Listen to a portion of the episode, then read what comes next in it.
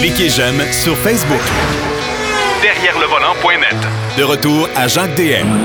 Troisième portion de l'émission, on va parler de sport automobile, on va parler de Formule 1, bien sûr, mais on va parler également du rallye de Charlevoix avec notre grand spécialiste, euh, Philippe Brasseur, qui est euh, d'ailleurs propriétaire éditeur en chef euh, du magazine Pôle Position, qui est une référence en sport auto. Je vous dis tout de suite, il faut vous abonner absolument. Et mais d'entrée de jeu, avant de parler de Formule 1, je vais parler au président du rallye de Charlevoix, qui a eu lieu le week-end dernier. qui compte pour le, championnat canadien. a été encore une fois une belle réussite. Bravo, mon cher Philippe, soit dit en passant. Euh, ça a été une belle réussite, mais parle-moi un peu de ce rallye-là. Oui, merci Jacques, effectivement, mais je dirais le, le bravo, c'est surtout envers tout le comité organisateur, les bénévoles et toutes ces personnes-là. Euh, oui, c'est vrai que mon rallye de Charlevoix, c'était la 30e édition cette année-ci. On n'a pas eu une très très belle température parce qu'il y a eu beaucoup de pluie le samedi lors des premières étapes. Ça se sent dans ta voix. Oui, oui, ben ma voix, c'est surtout une voix fatiguée, un petit peu enrhumée, mais surtout la fatigue, effectivement, euh, d'une fin de semaine de, de fou. Euh, mais je dirais qu'il y avait, il y avait beaucoup de spectateurs qui ont été très disciplinés parce qu'on sait tous qu'en rallye, ça peut parfois devenir un problème quand il y a un peu trop de spectateurs sur le bord du chemin. Là. Euh, mais ici, ça s'est vraiment très, très bien passé. Honnêtement, c'est vrai que tu l'as dit, c'est pas parce que je suis le président de l'organisation.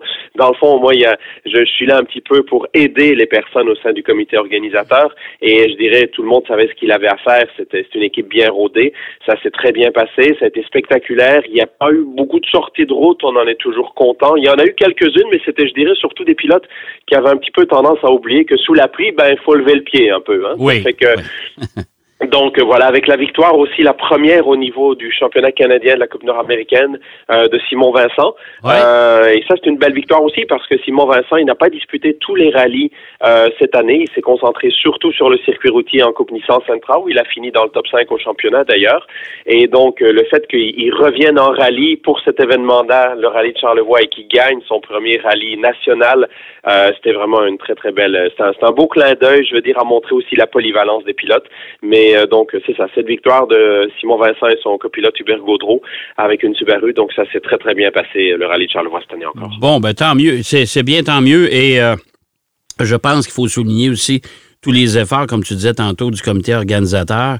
Euh, tout le monde a travaillé très fort pour, pour rendre cet événement-là des plus, des plus agréables et surtout d'offrir une grande réussite. Ça va revenir l'an prochain, toujours, bien sûr? Oui, toujours dans la deuxième quinzaine d'octobre. C'est la date traditionnelle depuis 1987, euh, là, du rallye de Charlevoix. Donc, euh, c'est sûr que cette année aussi, Jacques, petite parenthèse, euh, c'était le premier événement nord-américain qui introduisait du biocarburant. Oui. donc, plusieurs, je dirais environ 25 des compétiteurs, parce que c'était pas obligatoire, mais ont roulé avec ce biocarburant P1 Fuels qui vient d'Allemagne, qui a la particularité donc de ne pas, c'est un carburant qui est pas issu de l'industrie pétrolière et qui ne rejette aucune particule dans l'atmosphère et ça, c'est intéressant parce que justement, on parle souvent de la pollution en sport automobile, spécialement en rallye. Les voitures de course dans les forêts et tout ça, ça n'a pas toujours une très bonne image. Mais aujourd'hui, je pense que c'est un grand pas qui a été accompli. Euh, il y avait à peu près, comme je disais, un quart des concurrents qui l'ont utilisé. L'objectif, ça va être évidemment que tout le monde à moyen terme. Euh, mais, mais malgré tout, ça a été, ça s'est très très bien passé parce que l'avantage de ce biocarburant-là, qui est déjà, se dit en passant, en championnat du monde des rallyes, c'est qu'on peut le mettre dans n'importe quelle voiture à essence sans aucune modification. Donc ça, je veux dire que c'est, tant qu'à moi, c'est même un grand progrès, même par rapport à quand on parle de véhicules électriques et tout ça, qui coûte quand même très cher. Là, on a un biocarburant qui arrive, on en met comme n'importe quel carburant et on ne change rien à son auto. Donc ça, je pense que c'est un progrès qui a été amené ici dans le cadre du rallye Charlevoix et qui devrait se développer de plus en plus à la fois en sport automobile et dans l'industrie automobile, j'espère. Ben, tu as tout à fait raison. De, de, toute façon, de mon côté, avec les deux séries que, que je, je, je gère maintenant, euh, pour 2024, on considère très sérieusement. Et nous, on, va être moins tendre un peu, on va probablement le rendre obligatoire. ben oui, c'est l'avantage d'une série monotype, effectivement. c'est certain que dans, en rallye, c'est un peu plus compliqué parce que, bon, au niveau du rallye de Charlevoix, ce ne sont pas les organisateurs du championnat. Donc, c'est certain que c'est un peu comme dans d'autres championnats, comme, comme la Formule 1, par exemple, où un événement ne peut pas décider des règlements de la Formule 1, c'est un petit peu la même chose ici. Mais c'est sûr que moi aussi, j'espère qu'à un moment donné, tout le monde utilisera ce type de, carburant parce que, comme je viens de dire, euh, ça, ça, montre vraiment ni plus ni moins le message qu'on avait le goût de passer au rallye de Charlevoix, c'était de dire, vous savez, vous utilisez votre SUV pour aller à la chasse une semaine avant, ben vous polluez les forêts alors que la voiture de course, elle ne, ne la pollue plus, la forêt. Donc, je trouvais ça un petit clin d'œil amusant à dire justement à toutes ces personnes à qui disent que le sport automobile pollue. Bon, ben tout à fait. Et c'est, euh, je pense que c'est bien réussi et l'introduction, euh, justement, à cette société allemande euh, est bien, euh, est bien installée pour l'instant. mon cher Philippe, on va parler de Formule 1. Il y a eu le Grand Prix d'Austin. disqualification de, de, deux pilotes. pour des, fonds plats qui étaient trop usés, voitures trop basses, en tout cas, peu importe. C'est quand même particulier parce que on pas on a pris quatre voitures au hasard. On aurait pu au moins tester toutes les voitures. Et autre phénomène, et ça, tu vas nous le souligner, il n'y a pas eu de Red Bull de tester ou d'inspecter de, de, depuis le début de la saison. Oui, ben en tout cas pas pour cela. Euh, effectivement, Jacques, euh, Red Bull évidemment passe les tests habituels, hein, la pesée euh, lors de ouais. parfois dans séance d'essai, tout ça. Donc ça, ils ont ils subissent les mêmes règles, je veux dire comme ça que le règlement. Mais c'est vrai que curieusement, beaucoup ont souligné le fait qu'il y a deux Red Bull dans le top 5, à Austin encore, et qu'aucune des deux n'est appelée à être vérifiée. Il y a eu quatre voitures donc de, de, de tester, de vérifier. Là-dedans, il y avait la Mercedes de Lewis Hamilton, il y avait la Ferrari de Charles Leclerc, et on a dit ben l'épaisseur en fait, on parle donc du fond plat, c'est ce qu'on appelle l'épaisseur du patin, qui, est, qui est ni plus ni moins qu'une planche de bois qui est mise sous le fond plat et qui évidemment, évidemment va s'user euh, sous le passage des bosses, des vibreurs, etc. Et on sait que le circuit d'Austin est très bosselé. Max Verstappen l'a même comparé justement à une spéciale de rallye, un parcours de rallye, tellement il le trouvait bosselé. Et donc, effectivement, ça s'use. Euh, moi, je suis persuadé que si on avait testé toutes les voitures, il y a probablement euh, plus de la moitié qui n'aurait pas passé les vérifications techniques parce que on a même une voiture, celle de Fernando Alonso, qui a carrément s'est retiré de la course à six tours de l'arrivée, six sept tours de l'arrivée, en disant le, le fond plat est trop endommagé, trop usé, on, arrête ça là. Donc, c'est clair qu'il y avait beaucoup de voitures qui ne répondaient pas à cette fameuse norme. Je crois surtout au niveau de la Formule 1. On montre encore une fois cet exemple de la Formule 1. On a des grandes tolérances sur certaines choses on comprend pas toujours. Et puis on a zéro tolérance. On parle de je pense que c'était de l'ordre de 2 à 3 mm euh, d'usure excédentaire dans la voiture de, sur la voiture de Lewis Hamilton. C'est un peu poussé le bouchon, on s'en cachera pas. Mais bon, c'est la Formule 1. On est habitué à ce genre de petites, euh, de petites choses, de petites politiques aériennes. Souvenons-nous, Jacques, euh, de l'histoire de dire est-ce que les pilotes portent tous des sous-vêtements en Omex ou des choses comme ça? Euh, on se dit, il me semble qu'il y a quand même des, des, des choses plus importantes que de vérifier ça en Formule 1. Mais voilà, c'est la Formule 1. Ils sont comme ça depuis la nuit des temps, peut-être et, moi, je te dirais qu'on euh, aurait pu au moins prendre en considération justement le circuit bosselé d'Austin. Puis ça, je suis encore bien étonné que la Formule 1 n'ait pas euh, dit au circuit d'Austin, écoutez, il faut remédier à ça, parce que c'est un circuit quand même qui n'est pas très vieux. Euh, c'est au Texas. ils n'ont pas de neige, ils n'ont pas, pas de différentiel de, de température aussi élevé. Comment se fait-il que le circuit est aussi endommagé? Mais le circuit d'Austin, en fait, il a été conçu sur euh, un terrain extrêmement euh, euh, argileux, donc il bouge beaucoup. Ça, c'est connu depuis la, la, création de ce circuit-là qu'il y a, y a des, des soucis. Hein. Je veux dire, c'est un circuit qui a été créé en 2008, mais les travaux ont été abandonnés avant que finalement il y ait le tout premier Grand Prix des États-Unis là-bas en 2012. donc c'est sûr que c'est un circuit qui, qui, qui, a mal mal vécu, je veux dire comme ça, donc il doit être repavé à plusieurs endroits. Ils l'ont refait, ils ont patché certaines euh, certaines sections, mais comme je viens de dire, c'était c'était du patchage en bon français. Excuse-moi de l'expression, mais c'était ça ni plus ni moins. Et, et donc c'est vrai que ce circuit-là euh, serait dû pour un repavage complet, comme on le voit par exemple avec le circuit Gilles Villeneuve qu'on a fait cet, euh, cet été à Montréal, qu'on l'a repavé au complet en vue de l'édition 2024 du Grand Prix du Canada. Je pense qu'Austin devrait avoir euh, ce, ce genre de repavage. Mais faut jamais oublier une chose, puis là on revient encore à ce qu'est la Formule 1, c'est que la Formule 1 aujourd'hui appartient à Liberty Media, entreprise américaine. On veut amener le plus de grands prix possible aux États-Unis.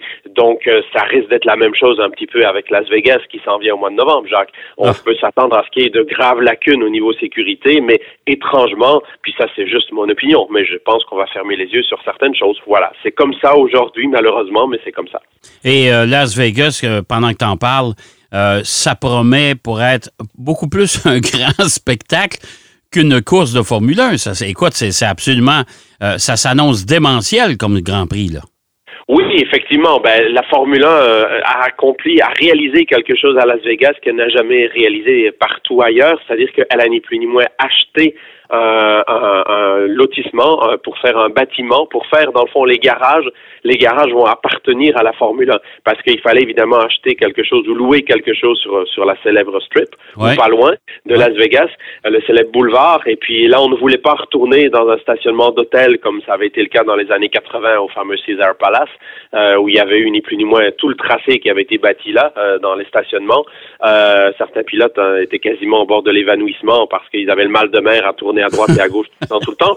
Mais, euh, mais je dirais que, euh, bon voilà, on, la Formule 1 a acheté ce bâtiment, a construit ce bâtiment, charge très très cher pour cette course de, de 50 tours là, qui aura lieu, soit dit en passant, le samedi soir, le, le 18 novembre. Euh, donc une course en soirée parce que c'est pas forcément qu'on voulait faire une course en soirée. Il y aura d'ailleurs pas de série de soutien parce qu'on veut limiter au minimum euh, l'utilisation donc des rues de Las Vegas. Donc on va on va les fermer vraiment à la dernière minute avant que les Formule 1 passent.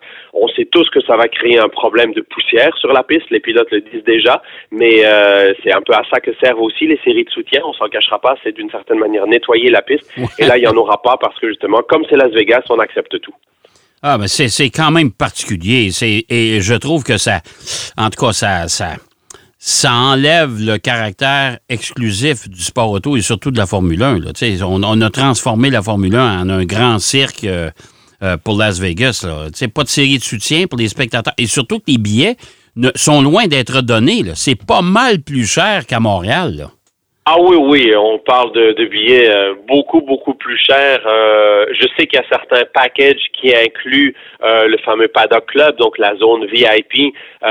les packages les plus élevés se vendent à un million US. Ah. Euh, il y a des billets qui sont des billets d'estrade pour trois jours qui se vendent autour de euh, entre 25 et 50 000. Les billets les moins chers vont tous être au-delà de 2-3 000 dollars US. Ça, c'est une certitude. Donc, euh, c'est un petit peu fou. Et puis, d'une certaine manière, je pense que la Formule 1 cherche à profiter de sa popularité actuelle, mais je crois qu'il devrait faire très, très attention parce que justement, rien que la domination de Max Verstappen, on voit clairement que, et notamment, on parlait tout à l'heure du Grand Prix d'Austin, les codes d'écoute ont baissé assez fortement euh, avec cet événement-là. Donc, je dirais que les Américains, ils veulent du spectacle, oui, mais euh, mais c'est clair que si sur la piste euh, il n'y a pas de spectacle, quand bien même on a mis plein de choses autour de cette course-là, ce ne sera pas forcément un grand succès. Je leur souhaite que ce soit un grand succès, bien entendu. On ne cherche pas à ce que ce soit un événement qui, qui se passe mal et qui ne dure pas très longtemps. Mais mais il est clair que on le voit un petit peu à Miami aussi. On l'a vu au mois de mai là-bas. on fait vraiment beaucoup de choses autres que la course. On fait un spectacle en dehors de la course, puis les passionnés de sport automobile, ils se disent, mais attendez les amis, nous on veut voir une belle course, là on n'est pas obligé d'avoir euh, deux heures de spectacle avant comme on le voit, comme on l'a vu à Miami notamment. Ouais, mais c'est un peu, euh, regarde ce qui se passe au football américain. Euh, au Super Bowl, il y a peut-être la moitié du monde qui vont là, c'est pour le spectacle oui, absolument. Mais n'oublions pas une chose, c'est que le Super Bowl, ça rassemble des Américains. Ici, la Formule 1, pour eux, est un spectacle importé, malgré tout. Donc, on essaye, et ça a permis, notamment avec le, documentaire, ou plutôt le, Netflix Drive to Survive, euh, d'aller chercher un nouveau public, et spécialement aux États-Unis, qui tout d'un coup ont découvert cet univers fermé qu'est la Formule 1, et on dit, waouh, c'est extraordinaire mais c'est certain qu'en bout de ligne, avant de payer des prix aussi astronomiques pour aller voir une course, il faut que la course soit passionnante. Et, le souci, quand on regarde euh, le tracé, euh, on est avec un tracé un petit peu dans le style de, de, de Bakou en Azerbaïdjan, avec des longues lignes droites où ça va rouler à plus de 300 km heure, mais avec aussi des virages en épingle ou en angle droit où ça va pas être évident nécessairement de se dépasser. Donc, je dirais que de ce côté-là, encore une fois, je souhaite pas de mal au Grand Prix de Las Vegas, mais j'ai plutôt le goût de dire euh, pour toutes les personnes qui, qui nous écoutent, si vous voulez découvrir la Formule 1, allez sur un circuit plus traditionnel que Las Vegas parce que la vraie image de la Formule 1, ce ne sera pas Las Vegas. Faut pas se le cacher. Non, t'es mieux d'aller sur un circuit euh, européen, exemple comme Spa-Francorchamps, des places comme ça. Là, tu vas vraiment découvrir l'origine de la Formule 1, tu sais, c'est l'essence même de la Formule 1, parce que Las Vegas, ça n'a pas de bon sens. Écoute, un billet, un billet d'estrade à, deux, à, à, combien? À 50 000 Ben, il y a des billets d'estrade qui seront à 50 000 Ah, absolument. C'est complet, c'est- d'un ridicule euh, consommé, ça, ça n'a pas de bon sens. Euh, Oui, écoute, ben, et je peux même ajouter que je ne sais pas si ça va avoir lieu, mais euh, je peux même ajouter que euh, la Formule 1 voulait facturer à tous les restaurateurs qui sont sur la street, voulait facturer un montant pour toutes les personnes qui viennent manger dans les restaurants, un montant forfaitaire, je pense qu'il était de l'ordre de 10 000 dollars par personne, parce que ces personnes-là allaient pouvoir regarder la piste tout en mangeant. Ah. Et euh, la Formule 1 disait, ben là, c'est des revenus que nous n'aurons pas, donc on veut charger les restaurateurs pour ça. Je ne, comme je disais, je ne pense pas que ça va avoir lieu parce que on sait qu'à Las Vegas, quand même, il y a certains, ils se tiennent beaucoup au niveau syndicat et des choses comme ça dans le mouvement des restaurateurs et des hôteliers. Euh, donc, je, pense qu'ils vont devoir abandonner ça. Mais c'était une idée de la Formule 1 et c'était un petit peu extrême. écoute, il nous reste à peu près euh, une minute, mon cher euh, Philippe. McLaren a monté en grade. Alpine va beaucoup mieux. Aston Martin dégringole. T'es un peu curieux, ça, tout ça aussi, hein? Oui, effectivement, Jacques, ce qu'on peut dire en une minute, c'est que l'évolution du championnat, on a vu Aston Martin qui, qui était en deuxième position pendant très longtemps, qui se retrouve désormais en cinquième place, dépassé par McLaren. Euh, donc, c'est clair que oui, les, les évolutions de l'Aston Martin ont fait en sorte que la voiture a sans cesse rétrogradé. Donc, je pense qu'il y a des pilotes comme Lando Norris, justement, qui dit, bah, regardez chez, chez Aston Martin ce qui se passe. Leurs évolutions ont fait en sorte que la voiture est de plus en plus lente.